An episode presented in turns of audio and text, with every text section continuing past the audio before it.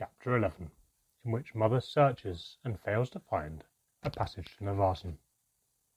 Mother was standing by the window, looking out at the floating village of Hafen when I awoke. Yawning, I stretched, jumped to my feet, and shook myself free of the sawdust. What will we do today, Mother?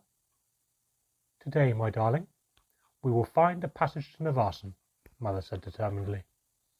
I followed her down the spiralling staircase, through the curtain, and into the dingy room we'd sat in the night before. The two dwarfs who had been sat in the armchairs when we had arrived were back in them now, both smoking their pipes as they had the night before. The dwarf with the strange glasses was nowhere to be seen. The younger dwarf, Flussmann, smiled at us as we passed out onto the boardwalk. Once outside, a feeling of panic suddenly descended on me. In the darkness of the night, I'd been unable to see how close we'd been to the water. In the cruel light of day, there was no room for the comfort of ignorance. I saw the lake stretching out in front of me for mile after mile, and the boardwalk had huge cracks in, huge cracks, cracks that I felt sure I could have fallen through. It was little more than a couple of planks nailed together. What madness was this? I clutched desperately to mother's hands as she strode, apparently unaware of the perilous danger lurking mere feet below us. Fighting the feeling of nausea, I forced myself to look up and around. I saw hundreds of small huts, all bobbing up and down on the water. I imagined how it may look to a bird flying above, like the gently pulsing needles of a porcupine. Feeling my mother veer away from the huts down an even narrower walkway, my attention snapped back to the present.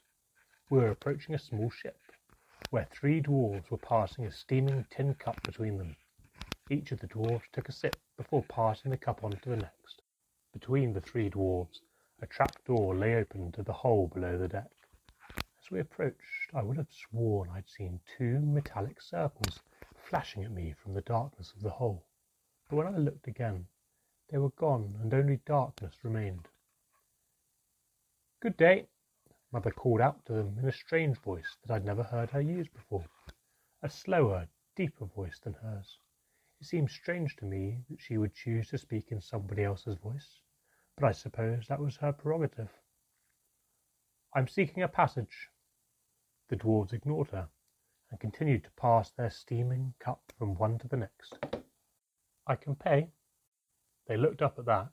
One even lifted himself from the side of the ship that he'd been leant against and ambled towards us. Pay what? he grunted in a similarly rough voice as the dwarf at the inn, although the kindness present in the innkeeper's voice was notably absent here. Whatever the price. There was a steal in my mother's new voice. I heard that now. That's a high price, murmured the dwarf, his eyes fixed upon my mother. Where do you want to be travelling for such a high price? Nirvaasan, the dwarfs roared with laughter. Nirvaasan! cackled the dwarf. I'd seen a dream, laughed one of the other two dwarfs, who had until now remained silent.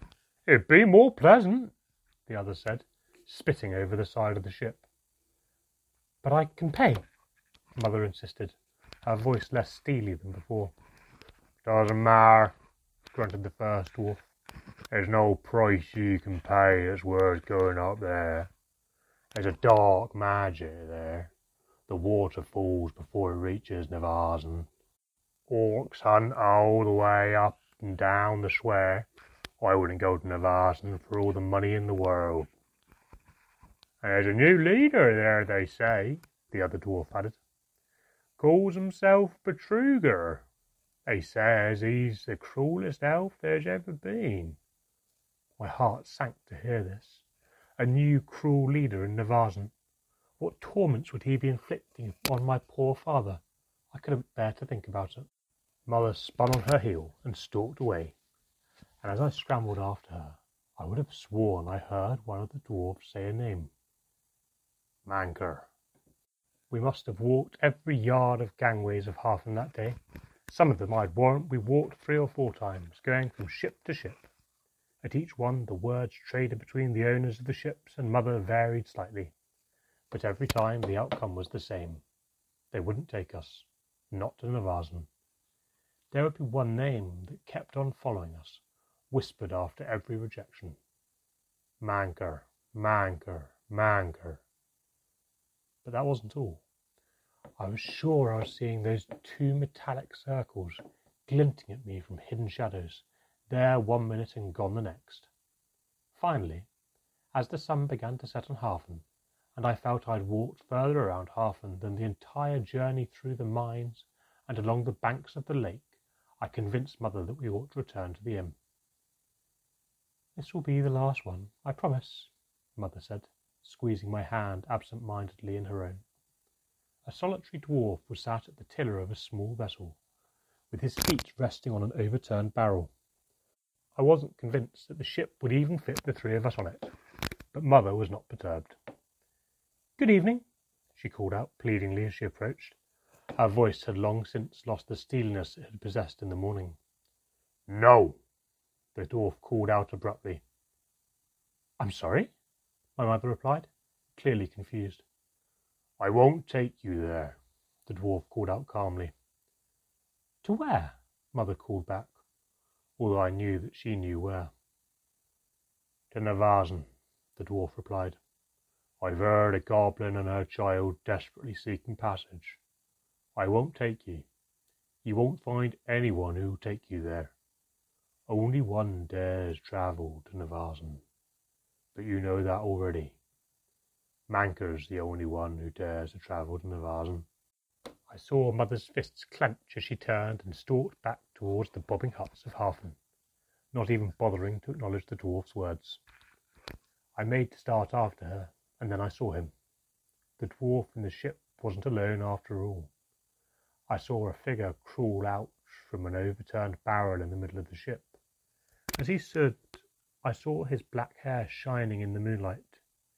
As he turned towards me, I saw his strange black glasses glinting in the moonlight.